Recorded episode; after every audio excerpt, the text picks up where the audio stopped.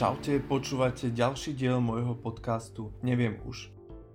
Dnes sa budem venovať vesmíru a budem sa venovať téme mimozemšťania. Povieme si, kde tí mimozemšťania sú, či akože vôbec nejakí mimozemšťania sú a že prečo sme ich vlastne nestretli. Konkrétne sa budem venovať téme, ktorá má názov Fermi Paradox. Začnem tým, že vysvetlím to, čo už vieme a čo dokážeme ako ľudia. Pozorovateľný vesmír má priemer okolo 90 miliárd svetelných rokov. Také číslo ti povie málo a preto sa to pokúsim rozobrať na menšie. Všetci vieme, že svetlo je to najrýchlejšie, čo poznáme. To si nejak nemusíme zdôrazňovať, niekde na fyzike sme to asi počuli chtiac alebo aj nechtiac. Ja som to napríklad na fyzike nepočul, pretože som pozeral viac po spolužiačkách a alkohole, ale postupom času som si to dohnal. Ak tiež teraz doháňaš, tak, tak mám pochopenie. Počúvaj princípe, keď zapáliš svetlo, tak sa premiesni z lampy k tebe hneď. Nepremýšľaš nad tým, že nejaké kúsky svetla sa museli hýbať od žiarovky až k tebe. Je to jednoducho okamih. No a otázka je teraz, že koľko také svetlo prejde za hodinu. Je to približne 1 miliarda kilometrov. Ja som si to trochu popočítal, dám také zaujímavé fakty. Je to oveľa viac, ako prejde Matej Todd za celý život. A je to viac, ako nachodia všetci bratislavčania, aj s Dubravkou za celý život dokopy. No a teraz si predstav, že koľko musí také svetlo prejsť za jeden celý rok. Hej, zapáliš lampu a svetlo cestuje jeden rok. Kam až dôjde? No a zatiaľ, kým to celé takto prepočítavaš, tak ti to spravím ešte oveľa náročnejšie. Celý, celú túto predstavu, že kam by to svetlo až došlo, tak vynásob 90 miliard krát. No a presne toto je vzdialenosť, koľko ľudia už majú možnosť pozorovať, tzv. pozorovateľný vesmír. Takú vzdialenosť už s banánom neporovnáš, ani keby si porovnával banán s atomom. A teraz sa nadýchni, lebo idem dať ešte ďalšie čísla. V tomto gigantickom priestore, ktorý vieme sledovať, je najmenej 1 miliarda galaxií. V každej galaxii je 100 miliard až trilión hviezd. Dokopy to je toľko hviezd, že neviem ani, či máme na to nejaké číslo, ktoré by také, taký obnos uh, predstavilo. Ale dám také porovnanie, že je to asi 10 tisíc hviezd pre každé zrnko piesku na Zemi. Hej, tak predstav si zrnka na zemi, piesku, že koľko ich asi je. Hej, predstav si Saharu, hej, na Malorke, keď si bol a tak ďalej. A predstav si, že na každé to zrnko prípada 10 tisíc hviezd. Toľko môžeme vidieť v našom pozorovateľnom vesmíre. No a ideme ďalej. Okolo každej tejto hviezdy vieme, že je celkom bežné, že existujú planéty a solárne systémy a tieto planéty sa točia okolo tých hviezd. Dokonca vieme, že podľa chemického zloženia tej planéty a vzdialenosť od hviezdy je nejaké to percento obyvateľných planét. Takéto planéty nazývame exoplanéty. Dokážeme ten chemický rozbor e, sledovať na základe toho, aké svetlo tá planéta pohľcuje. Skrátke, keď všetky tieto čísla vložím do vzorca, tak nám ide, že len v našej galaxii Mliečna dráha by malo existovať aspoň 10 tisíc mimozemských životov. Ak si optimista, tak je to približne milión, ale keďže ja nie som optimista, tak je to tých 10 tisíc.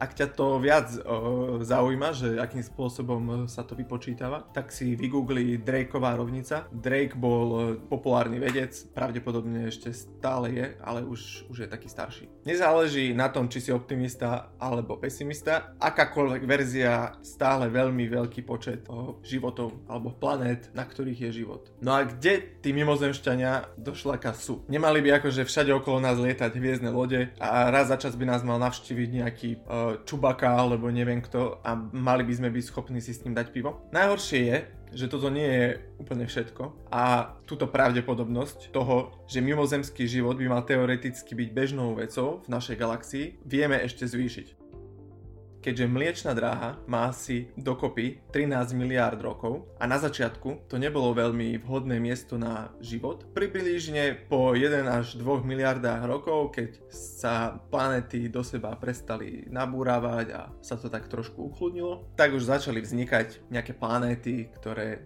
by mohli teoreticky mať na sebe život. Zem má iba 4 miliardy rokov. To znamená, že na tej škále tých 13 rokov je tak neskôr. Hej, neskôr vznikla Zem. Čiže na tých ostatných planetách, ktoré sú podobné Zemi, majú podobné podmienky, mohol život vzniknúť dávno skôr tie životy už mohli dávno aj zaniknúť. Hej, žili napríklad milión rokov a potom zanikli, lebo sa zničili nejakou novou chorobou z neznámej planety, ktorú kolonizovali. Alebo ďalších uh, veľa príčin, prečo by mohli zaniknúť.